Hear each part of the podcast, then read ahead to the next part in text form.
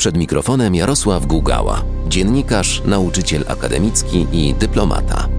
Stany Zjednoczone i Niemcy porozumiały się w sprawie rurociągu Nord Stream 2. Projekt jest, jak powiedział prezydent USA Joe Biden, zaawansowany na 99%, więc nie ma już żadnego sensu blokować jego budowy. Wcześniejsze amerykańskie groźby wobec niemieckich i europejskich firm oraz buńczuczne słowa wypowiadane przez byłego prezydenta Stanów Zjednoczonych Donalda Trumpa okazały się więc pustosłowiem, a wszyscy, którzy brali je na poważnie, byli naiwni.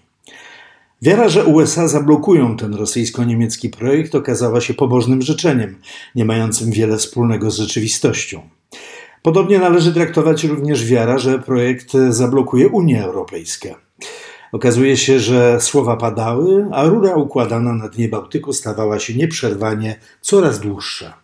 Tu warto przypomnieć, że projekt Nord Stream ruszył w 2005 roku, a układanie rury Nord Stream 2 zaczęło się we wrześniu 2018 roku.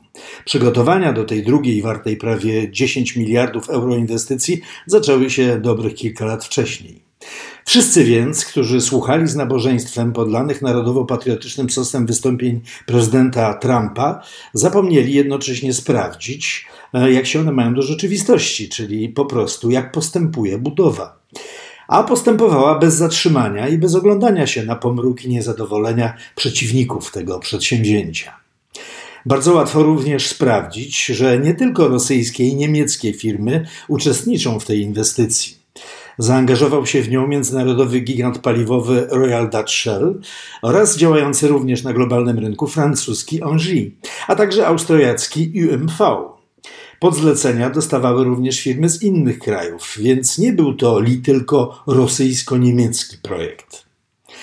O dziwo teraz z kolei słychać słowa o zdradzie nowej administracji USA – chociaż ona jest tylko spadkobierczynią polityki swoich poprzedników, bo to za czasów Donalda Trumpa rozpoczęto budowę i zbudowano większość Nord Stream 2. Wygląda więc na to, że dużo trudniej jest przyjmować zwykłe fakty, także te dokonane, niż wyrwać się z politycznego fantazmatu i zaklętego kręgu pobożnych życzeń. Jeśli ktoś się czuje teraz zaskoczony tym, co się stało, no to powinien zadać sobie pytanie, dlaczego niedrożne były kanały informacyjne. Cóż, można tu cierpko zauważyć, że jedni potrafią stworzyć 1200-kilometrowy kanał do przesyłu energii na następne 50 lat, a inni w tym czasie nie potrafią stworzyć drożnego kanału do przesyłu prostych informacji. Teraz warto zadać sobie także pytanie, co będzie dalej. Czy Rosja będzie w stanie zbudować sobie pozycję monopolisty na europejskim rynku energii? Czy przy pomocy Nord Stream 2 skłóci członków Unii Europejskiej i rozsadzi NATO? Czy zyska możliwość odcięcia krajów Unii Europejskiej od dostaw energii? Odpowiedzi na wszystkie te pytania są negatywne. Rosja jest tylko w stanie ustabilizować swoją pozycję. Zdominować Europy już od dawna nie jest w stanie. Czy Ameryka, Niemcy i pozostałe kraje Unii będą w stanie zrekompensować Ukrainie straty z powodu zmniejszenia rosyjskich opłat, opłat za przepływ rosyjskiego gazu przez jej terytorium? Tu chodzi o 3 miliardy euro rocznie. I tu odpowiedź jest negatywna.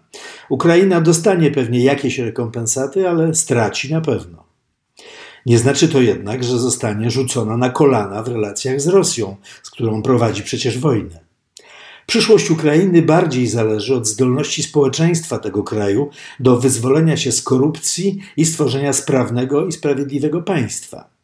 Jeśli Ukraina w takich dziedzinach jak uczciwe wybory, niezawisłe sądownictwo, przejrzysty i skuteczny system podatkowy, silne regulatory wolnego rynku oraz instytucje społeczeństwa obywatelskiego zdoła zrzucić z siebie rosyjski balast, to stanie się rozwiniętym i zasobnym krajem. Żaden Nord Stream nie będzie jej w stanie przeszkodzić. Jeśli jednak Ukraina skupi się na Nord Stream 2, zaniedbując wymienione wcześniej dziedziny, to przegra, nawet jeśli ktoś z dnia na dzień zlikwiduje wszystkie rosyjskie gazociągi. To samo dotyczy zresztą wszystkich pozostałych krajów strefy traktowanej przez Rosję jako strefy jej wpływów. A jeśli chodzi o Amerykę, to warto przypomnieć, że została ona odkryta już bardzo dawno temu. Wspieraj niezależne Halo Radio, które mówi wszystko. www.halo.radio ukośnik SOS. Dziękujemy.